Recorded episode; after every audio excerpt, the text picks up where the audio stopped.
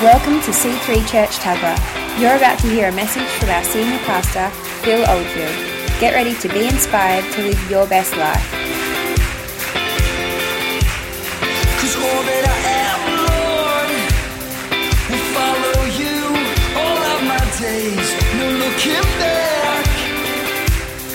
I've left behind my former ways.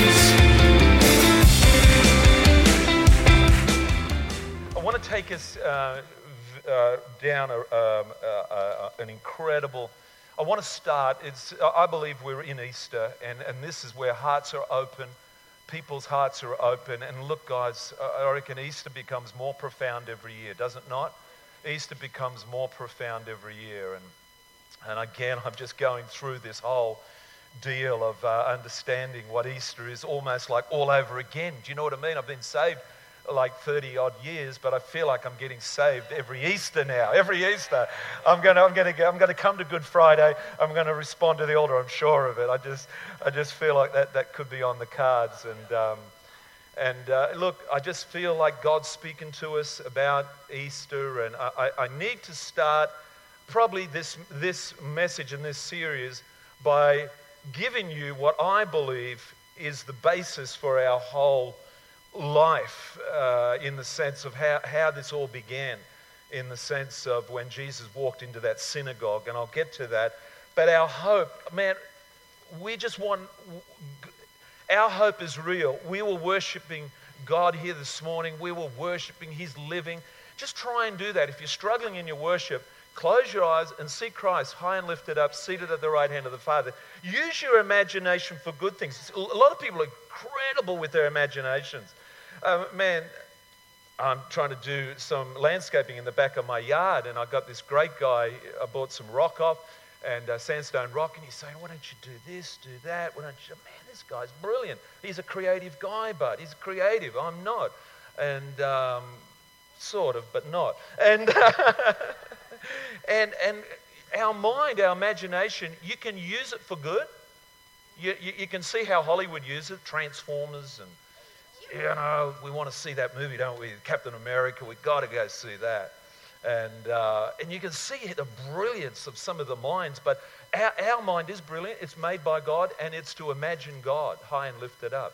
It's to imagine your best life. It's to imagine, you know, your city saved. It's to imagine you serving God. It's to imagine you uh, uh, laying hands on the sick and, and they will recover. It's about you being someone beyond your, your just you know, black and white self. It's about you being colorful in Christ and, and, and walking out your days because you know you're special. You know you're anointed, amen? And you're, you know you're born for more than just this to be a housewife, to be a, a breadwinner, to be a businessman, to be a soccer player. You're born more than, you're born, Jesus, come on, mama. he's, he's got so much going on in his life, Ollie. He's this He's this awesome soccer player. He's the SG, phenomenal leader of SG. He's uh, Telstra's uh, of the Year. He's, he's just going on. This guy is just outstanding. You know, at his funeral, it'll be ridiculous. Ollie Schofield was a man of God, served God from a young age, and did brilliant in the marketplace, loved God with all his heart, saved thousands, and uh, it's going to be awesome, Ollie. Going to be awesome. Went to a, a, funeral the other day. Great man of God, Murray Newman's father. He, he's passed away. Great man of God. We first encountered him in the mid 80s through the church, and he was a legend of a man of God. He seemed ancient then, but he's lived another 30 odd years since. He died a couple of weeks ago and went to his funeral at Coast Life. And after his, after his um, you know, what was, what do they call it, the eulogy, everyone felt, oh my God, what have I done for God? What have, you know, one lady actually said to Julia, I just feel, man, I've got, man, I've got to do something for God, quick. She's about my age, you know. She's, I've got to do something quick. I mean, I just felt like nothing after that. This guy was such a legend. Everyone's waxing lyrical about his great, you know, he's such a humble guy, but, and uh, nobody knew what he was doing behind the scenes. The guy was phenomenal. Saving people, mentoring people, fathering people. He's an apostle, prophet, pastor, teacher, evangelist, all in one fivefold ministry, and you wouldn't even know it. That's a man of God, isn't it? When you don't even know he's fivefold. I get nervous. I, I get a bit concerned. Uh, this is Bishop so and so. Well, okay. This is Apostle so and so. Well, okay, wow. Jesus must have said that. The hope. Okay, let me give you a scripture. Let's do this. I, I, I too was challenged when I when I did the message. I was challenged to resolve the last month's message, which is open your eyes. Can I do that? Can I have five minutes in, in, in this message? Uh, I need to resolve what, what I basically said uh, in, in, last month's message, which was about our eyes opening. And, and I thought when we said things like, um, God is so, God is working more mightily in our world today than ever before. He is calling his people to experience his great love. Amen? Through this relationship, God reveals himself, his purposes, and his ways, and he invites you to join him where he is already at work. When you obey, God accomplishes through you something only he can do. Then you come to know God in a more intimate way by experiencing God at work through you. And we talked about our eyes being open to what God is doing. And uh, it was a powerful message, but I, I need to resolve it because I feel like everyone's received the imperative to open their eyes, but there is an important message that I ran out of time to give, and I want to do that um, when I get into this a little bit. So, this message is called Our Hope of Easter. Say hi to our podcasters, give them a God bless. And of course, our hope is secured in God. Let's look at Romans 15 13. Let's just glance at because I want to go to Luke 4 16. Romans 15 13 says, May the God of hope fill you with all joy and peace in believing. Say, believing. So that by the power of the Holy Spirit you may abound in hope. It's a good day when you're abounding in hope, isn't it? It's a good day. It's real. It's real just knowing Christ is there, has paid the great price and is interceding for us, I just find that, wow, so hopeful. So let's look at Luke 4.16, and we're looking at Jesus now. He's virtually going public. He's been a, a carpenter for 30 odd years. And, and now it says in Luke 4.16, he went to Nazareth where he had been brought up, and on the Sabbath day he went into the synagogue as was his custom. Jesus went to church as was his custom. And I believe he turned up on time. I don't believe he came. Oh, Jesus, late again. Yeah, look, yeah, yeah. 15 minutes late, this guy's. Gee, what's, what's this? So if you're having a problem, get to church uh, on time. Don't touch your what? Don't touch your clock. Just leave it as is and you'll get to church on time, all right? That's my recommendation to you. And you'll get to every other appointment that you go to. Sorry, that's a cheap shot, isn't it? He went to Nazareth where he had been brought up, and on the Sabbath day he went into the synagogue, as was his custom.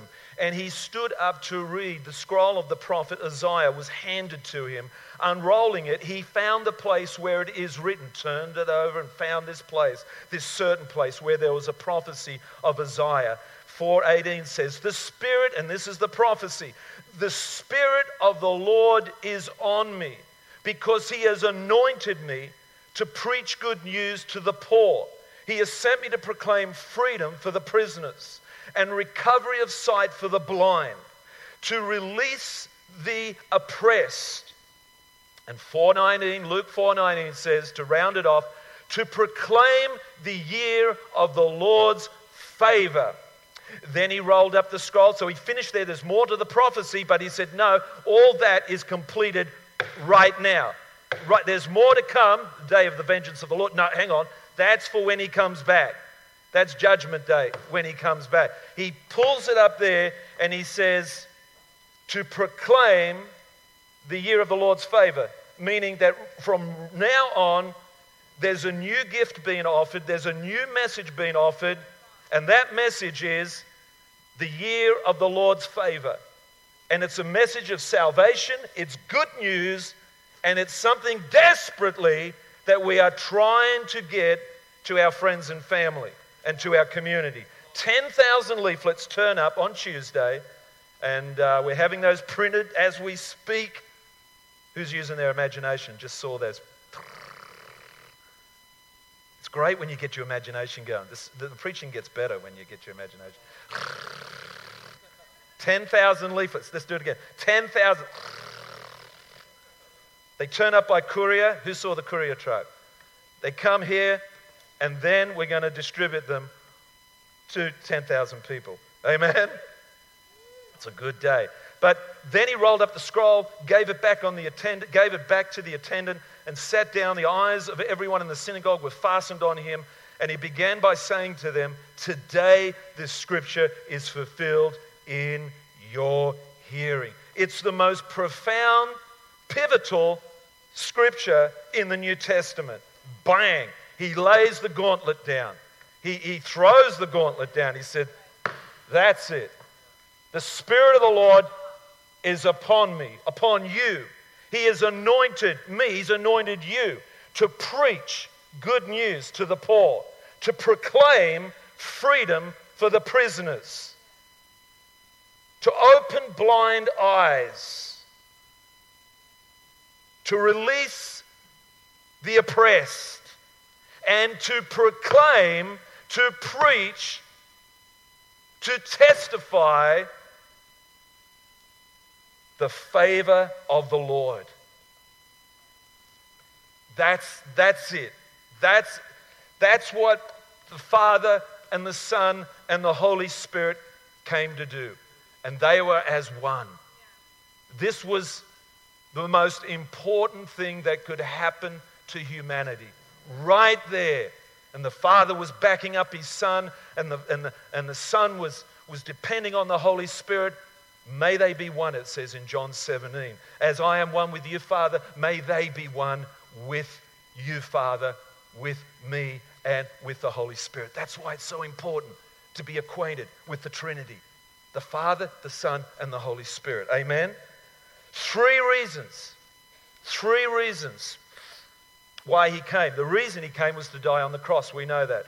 And the reason he came was to die for a sacrificial offering for your sin. Amen?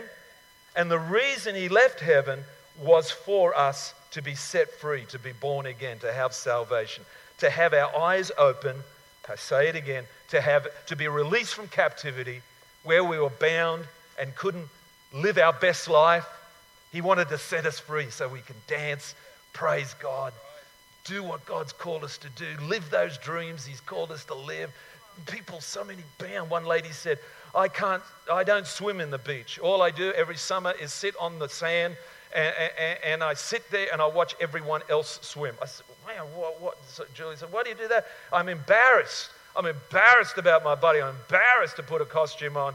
And she went through some deliverance, set the captives free. She was delivered. And you know what? She swims winter, autumn, summer. Man, she's just swimming all the time now. She doesn't give a toss because God set her free. Amen. And that's what we're desperately trying to do for people. So they can go down the beach and, like a little kid, and just throw their towel down, run down to that beach. I took these two Vietnam. you can use your. Stop using your imagination. I got a, I took, used to work at Mount Penang Juvenile Justice Centre, and I took about 10 juvenile lads, juvenile offenders. And um, two of them were two Vietnamese gang, uh, gang style guys. One of them been shot through the stomach, and another, anyway. And, and I, I didn't know it, but I, we turned up at the beach, and both of them hit the sand like that and just started to play with it like little kids. They were about 17 each, about 17 years of age. I said, well, I said to this other guy, what's the story here? and another guy said, they've never seen the beach. And they were throwing the sand out and looking at the beach just going. They were reduced. I mean, one kid was in there for murder, and he was reduced to a little boy of five, just going. And then they went down to the water's edge and they put their toe in like that. And uh, looking around, they're looking back at us. And they're looking at the other Aussie guys going in swimming. They go, wow. Put the toe in. Oh, it's just so great. It's so great. And they eventually got set free. Got set free. So I wanted to go through that message, if it's cool, and um, let's, let's look at that. Let's go to the first line. The Spirit of the Lord is upon me because He's anointed me. Basically, meaning, and I've got to do this uh, very effectively, as efficiently as I can. Um, the Spirit of the Lord is upon me because He's anointed me. Anointed means to equip, to furnish someone with the means to be able to do what they're called to do. If, if you be anointed, you're anointed to do that which you're anointed to do. Amen? So we're talking about the, and, and this is where we learn about the Holy Spirit. We learn about the role of the Holy Spirit, the anointing, the Spirit of the Lord, the Holy Spirit, is upon you. He's anointed you. He's anointed you. Okay, so, and that's everyone, not just Jesus now. That's everyone. He's anointed you. He's furnished you. He's equipped you He's anointed you to do what? This gives us a real strong uh, revelation of what the Holy Spirit's role is. Is to be anointed. And when I was talking about this message of our eyes being open, I, re- I really felt that I, I, needed to clarify something in understanding uh, what, how you can step out and do what God's called you to do. And I thought this would be powerful. And um, because we're talking about Jesus now. He is God, but he's a man. And he's stepping out and he realizes he's going to be anointed to do what he's called to do, to go to the cross. He's going to be anointed to preach. He's going to be anointed to raise the dead. He's going to be anointed to do all this great stuff in God. He needs the anointing. He needs it. He's a servant. That's why he's the suffering servant. He is serving the Father. He's not there going, I, I can do this in my own strength. I'm a superhero. No, he is totally dependent on God. And that's the same deal as us. When we're depending on God, trusting in God to anoint us, Rachel, to anoint you, to anoint you, to anoint everyone that serves in the church. You need the anointing. You can't do it in the flesh. So Jesus is a servant and he needs the anointing. And when you look in the Bible, there's so many references to us when we get saved that we're servants. Being God's servant. John 12, 26 says, and the guys haven't got these scriptures, but whoever serves me must follow me, and where I am, my servant also will be. My Father will honor the one who serves me. So, anyone serving him, God's honoring you and God's with you. Paul says it like this Your attitude should be the same as that of Christ Jesus, who, being in the very nature God, did not consider equality with God. See, yeah, I'm God, but I'm not going to suppose myself as having all sufficiency under myself to get this job done. Amen? I need the anointing. And that's why it says, The Spirit of the Lord is upon you, He has anointed you. And so it says, Your attitude should be the same as that of Christ Jesus, who, being in very nature God, did not consider equality with God something to be grasped, but made himself nothing, taking the very nature of a servant, being made in human likeness, and being found in appearance as a man, he humbled himself and became obedient to death, even death on a cross. So, humility and obedience was the key factor for Jesus. And that, that's the t- two keys for us. Humility and obedience is the two factors. Uh, Matthew 10, 20, uh, 20, 27, and whoever wants to be first must be your slave, must serve, just as the Son of Man did not come to be served, but to serve, and to give his life as a ransom for many. And, uh, and he talked about this relationship with God the Father in the terms of, of serving. As the Father has sent me, I also send you. John 20, 21. So basically, when we get saved, we are saved into the mission. We're saved into the mission to do what God originally, Jesus came to do, which is save humanity. So you can't get out of it. There's no way. You can't just look, uh, happy meal without the, you know, so, you know, what, what's, there, what's those things that nobody likes? Gherkins. I'll have the, um, the Big Mac without the gherkins. You, you can't have Christianity or you can't have salvation without the mission. Can I just tell you that? I just be as honest as that. You can't say, look, I just want a good life. I just want to live nice. I'll be nice for Jesus. I'll be nice. But I certainly don't want to be involved in any mission, reaching out to my neighbors or these people out here. Oh, gee whiz. No, look, I'll be just nice and I'll, and I'll get myself to heaven like that. It doesn't work like that. When we are saved, we are joined with the mission. So anytime we say mission, you should be taking that on the chin.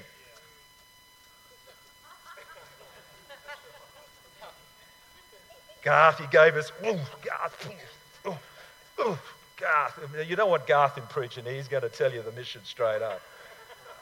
Julie's just going to be nice about it. She said, look, just get right with God. Then do the mission.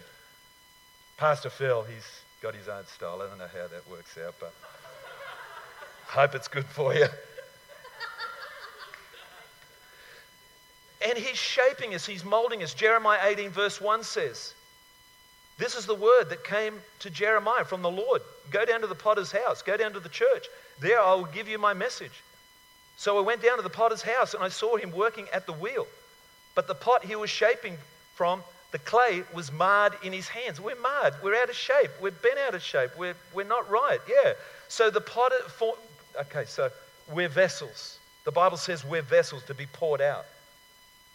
So the potter formed it in another pot, shaping it as it seemed best. And I believe that God's doing that in, his, in this church right now, that He's reshaping people. You know, I bought my mother um, a jug, a milk jug, in, in the olden days, in the 60s. We would have Mother's Day where you'd go through a couple of classrooms and they'd have all these gifts you could buy for five cents, ten cents. You remember that? And do you really, Marty? You really believe that? You must live in a very backward place. Anyway. You still do that. Oh, praise God. We've, we've retained some of our traditions. Great. And I bought this jug. I don't know where I got the money from because I never had any money. And it was a milk jug, and I took it home. And I don't know what was the story with this jug, but when you went to pour milk out, I was so proud of this jug. I gave it to my mum. I was so chuffed that I could give something to my mum. You know, when it, you just felt so good. I just felt so good giving Colin that car, your car, Jamie. I gave your car away, by the way. Jesse, sorry, your car. Whose car was it? Your car? Then, sorry, we gave your car away. Did we tell you? Yeah. The Barina, Holden, in the backyard with grass growing up it. I gave it to Colin. I gave it to Colin Helwig. Was that cool? Good, great. Oh, I just felt so good giving someone else's car away. just felt so good. And he drove off, and I could mow my hoe. No, anyway, so, sorry. Oh. so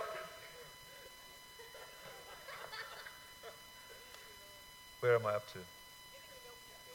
The milk jug. We're vessels. Because I just sense that some people don't understand that we're vessels to be poured out. So I get, mum puts the milk in. She's so blessed. I could just see she was. And she pours it out, and, and, the, and it just splayed out. It didn't pour properly. It splayed out like this. Somehow the, the spout wasn't prop, it wasn't designed properly. This was a some crappy design thing. And, uh, and, and so, what God does, if we don't, you know, when you try and share about Jesus and you go to pour yourself out and it splays out like that, you know, it's like. you go, oh God, why did I bother? But then you have someone just like Pastor Julie, you know, she just pours. We sat down at Westfield, sat down on the just a, she went in the dress shop. You go in there. I'll just have this ice cream sitting there. She came around the corner. Lady sat down beside me, really painting in, in her legs, and she sat down.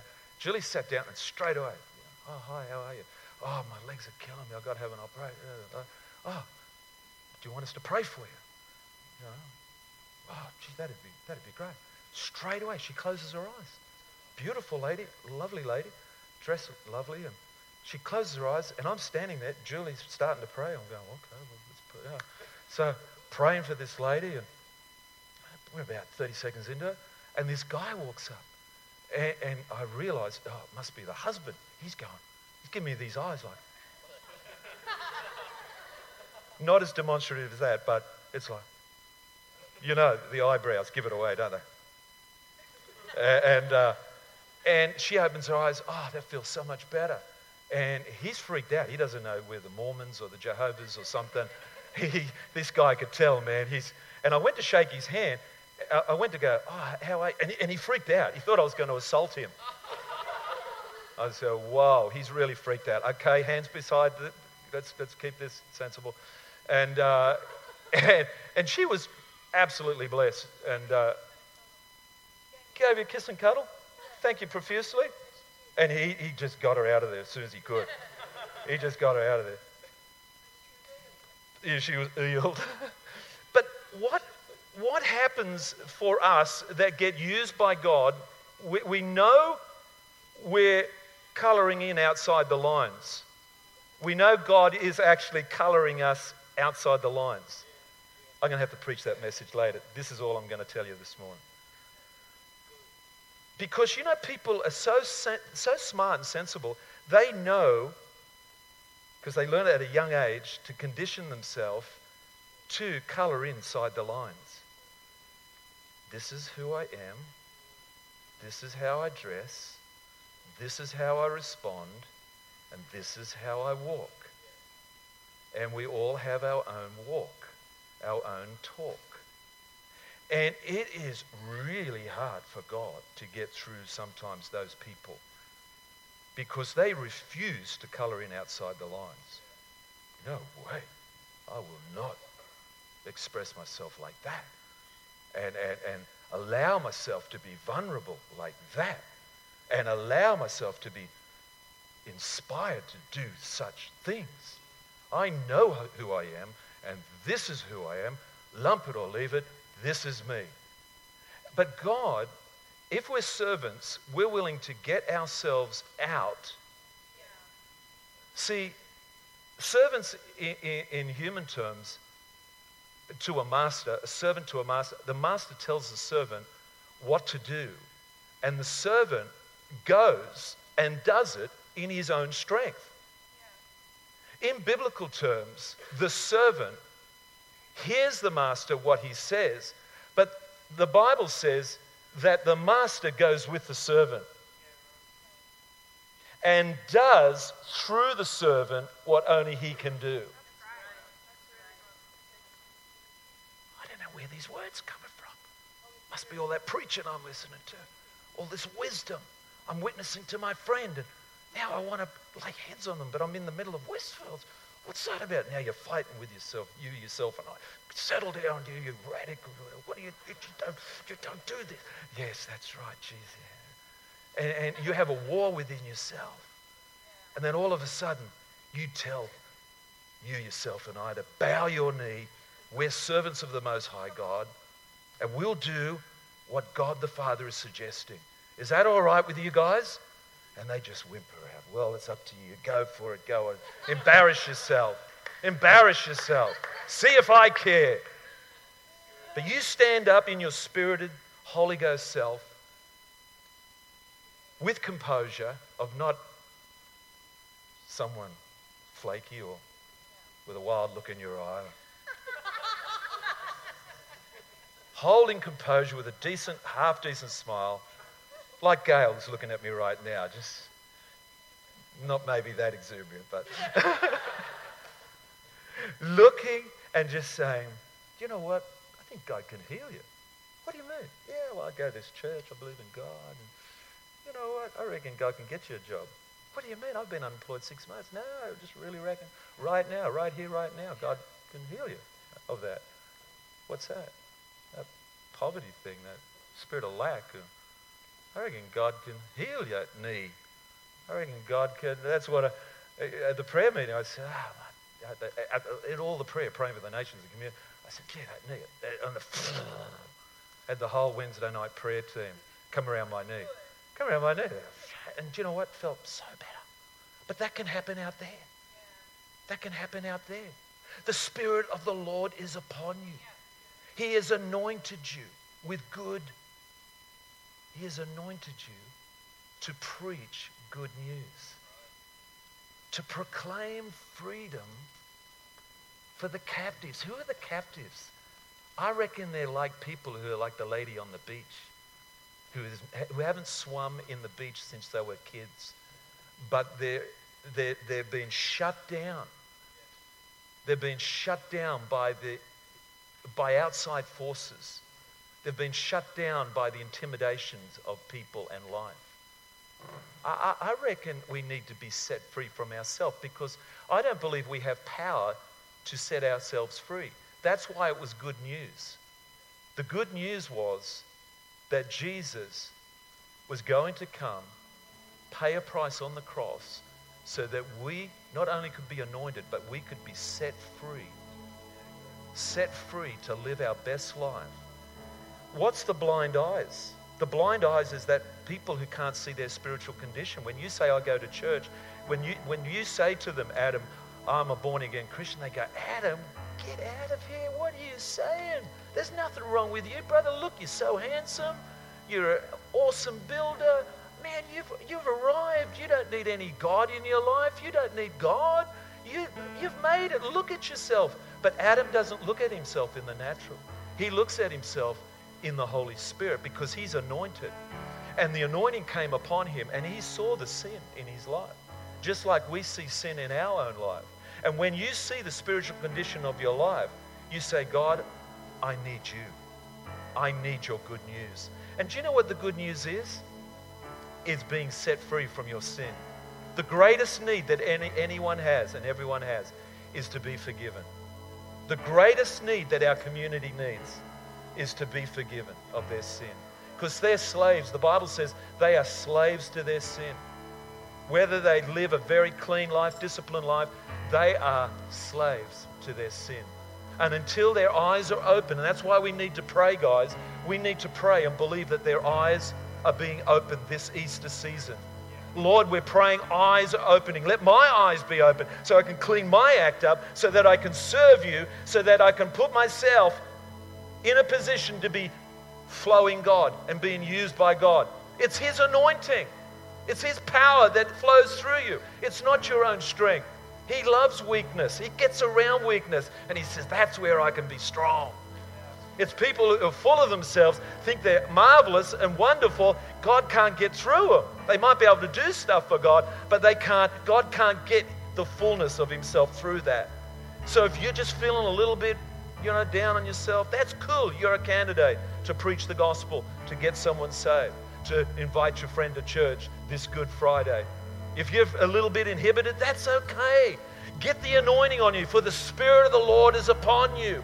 He's anointed you to stand in a fallen world. He's anointed you to share the good news. He's anointed you to be an expression of God.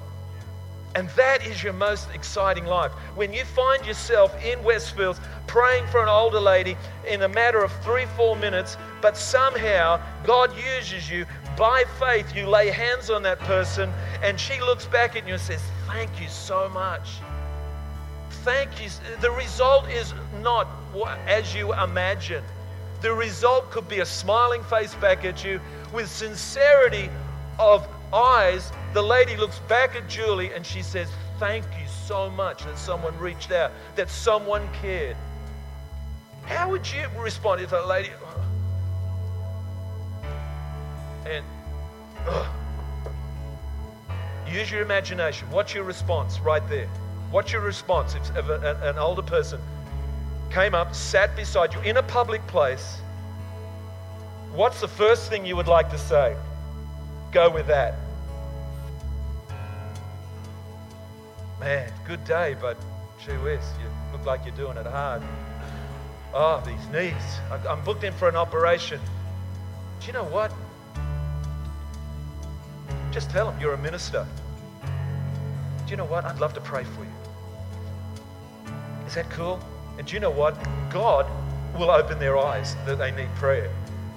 God will open their eyes to the fact that this is a God moment. And then you will pray for them momentarily because it only lasts a moment. Don't go in for the, you know, don't try and give them a Bible, a track, a, uh, the address of the church, and uh, forget that. All you've got to do is plant the seed like Paul. Someone's going to water it. God's going to make it grow. Let's all stand. God bless you. Father in heaven, we're vessels. We want to be obedient. We're humbly submitting ourselves to you.